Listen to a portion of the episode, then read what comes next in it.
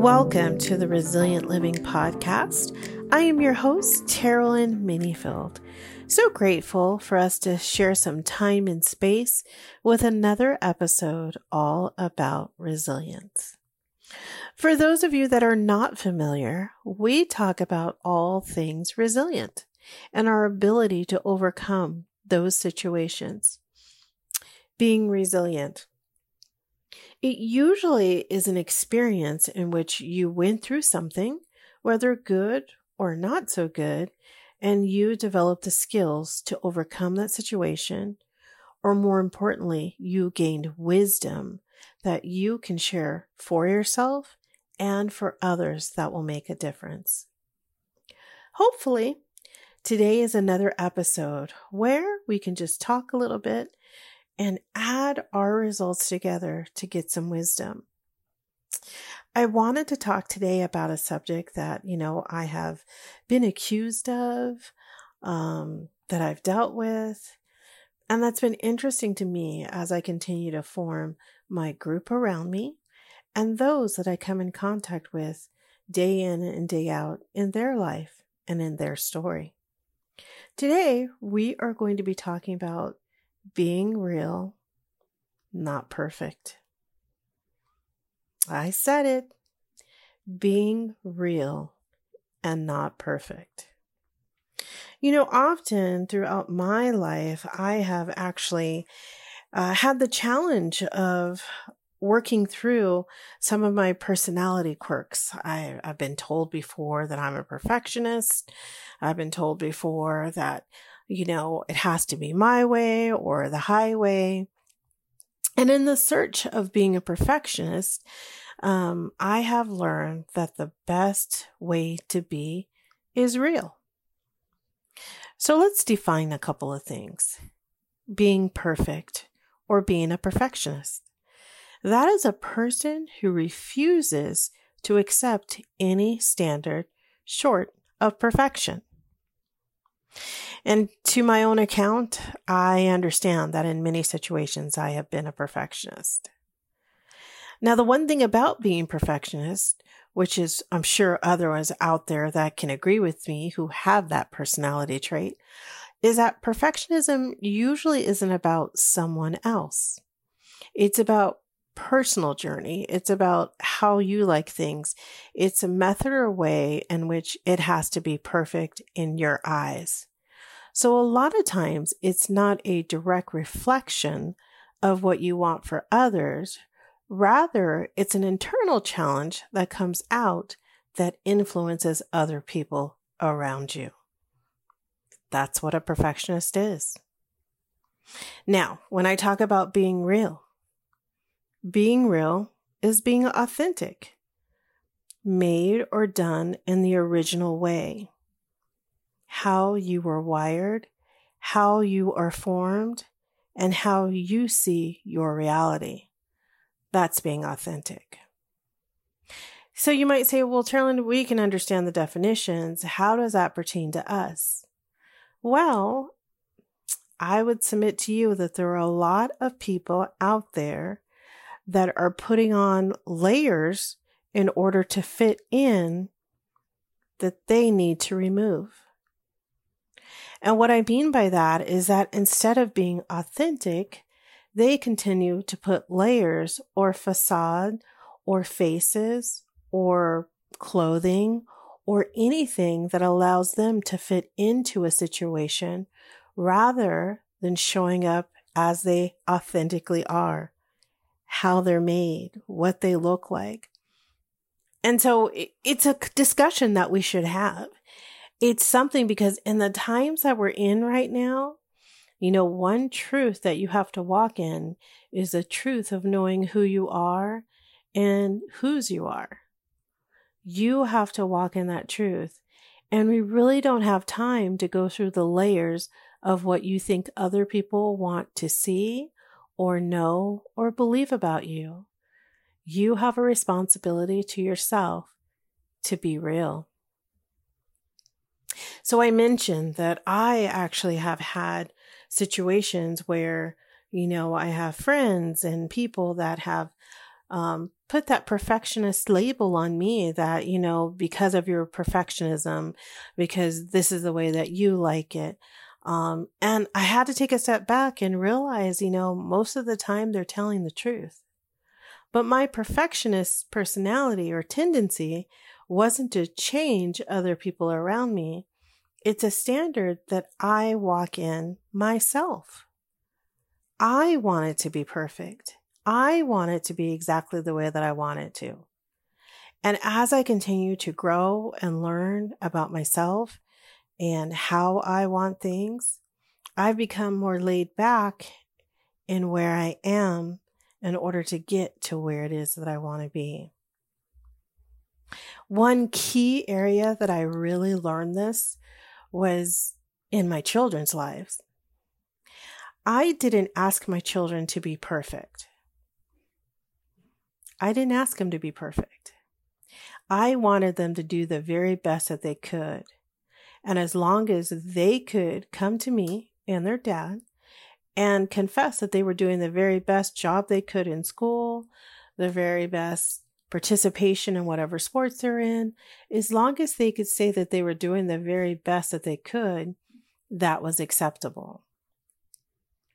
But if I didn't see the application of them doing the very best that they could, that would cause us to have a conversation. And as I went through each child and each scenario with what they were doing and encouraging them to do their very best when I wasn't seeing it, what I know is, that they were not going to remember everything that I did for them, but they really were going to remember how I made them feel and how I was happy about what they did because of them doing the very best that they could.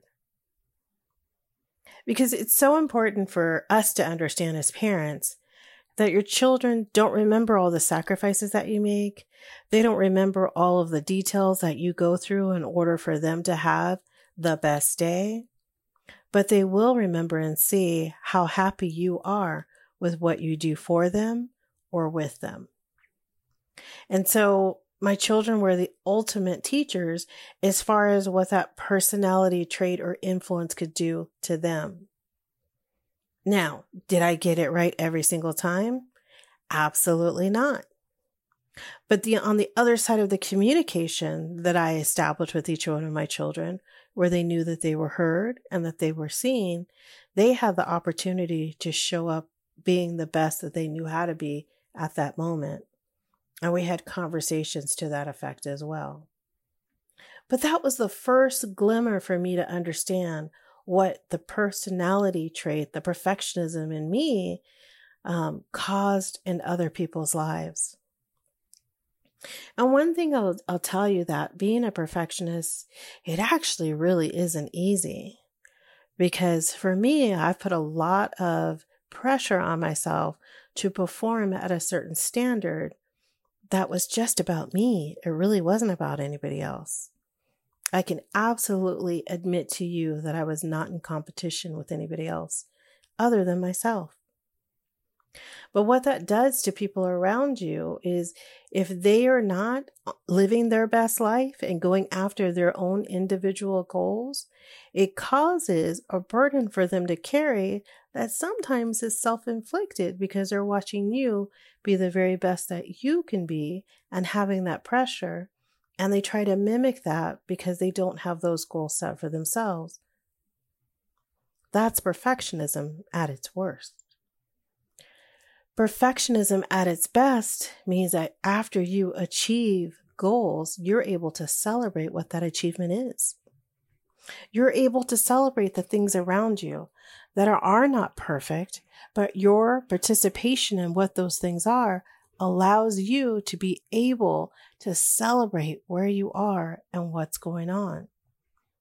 In order so that you know your performance of doing the very best that you can is enough. So I mentioned I had friends that mentioned my perfectionist personality and how I have to have things done a certain way. And so I agree with them for the most part. I do have to have things done a certain way. but again, not to reflect where they are. It's by my personality and what I am. Now, there's a difference between having a personality that's a perfectionist personality and being authentic or being real. I have never had a problem with being real. And the reason is is that I'm not competing with anybody else other than myself. And any of the internal dialogue that I have going on about my performance or how I did, it isn't meant for anybody else to take a look at. It's all meant for me to internalize and make sense of. And what I mean by being real, you know, being authentic, being who you are when you show up to a party. You are who you are. You don't have to have a certain joke or a certain way of dressing or certain um, status as far as vehicle, cars, or houses, or even a certain type of family. You can authentically walk in the room and be enough just by the very presence of where you are. Now, that doesn't mean that you don't have goals and that you don't have dreams or you don't have things that you want to aspire to. But being authentic means you're good right where you are. And it's putting a lens on things to give other people grace or space with where they are. And understanding that as we go through things, there are situations that we come out of. And so it allows you not to put judgment on a person's situation or status or what it looks like, but to give them an opportunity to show up as you did when you walked in the room. And so the goal really is to be real, be authentic, and not be perfect. You know, the only perfect person that I know of is Jesus Christ. He was absolutely perfect when he walked on this earth. And in our walk as believers, striving to be like him, we already know that we cannot be him. And so the goal is to be as like him as you personally could, you know, in your personal walk with him, um, which means that you love like no other. And so, as we continue to walk that out and continue to strive to be like Jesus, it doesn't mean that we are perfect, but we're striving to be more of the love that he was when he walked on the earth. Because if you don't know now that love is truly the answer in every situation, uh, take heart. It is. Whether you have hate, or despair or loss or anything, when you add love to that situation, it makes it better. Let's talk a little bit more about being authentic, being real. You know, there are a lot of people that have different traits or situations that they go through. And because of that situation, it causes them to maybe be depressed, uh, be sad, be fearful. All of those things may be real for that point of time, but the reality is is that you can change the state of your being based on understanding who you authentically are. And that this time, this situation will absolutely pass. So that's why we want to stay on the side of being real and being authentic because it allows us to change the lens of our perspective to not exactly where we are, but understanding the reality of our perception is our reality. So it's how you see it. It's how you feel it that makes it real to you. And so when you're authentic, you're able to see that situation for what it is and move through that situation until you get to another level of love. And I know you're saying, you're saying, Terrell, you're saying all that. It's not that simple. Is it that hard? That's really the question. And what other choice do you have if you are sad or depressed or feeling the loss, what other option do you have rather than just continue to stay in that particular state?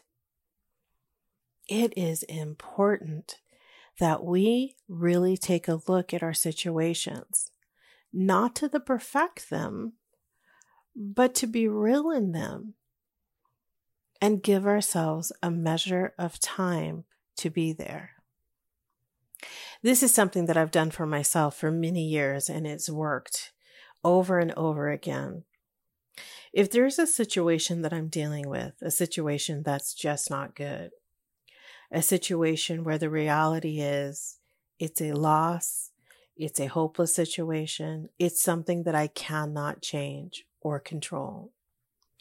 I understand and know that that situation is real. And I absolutely allow myself to feel all of the feels that come with that situation.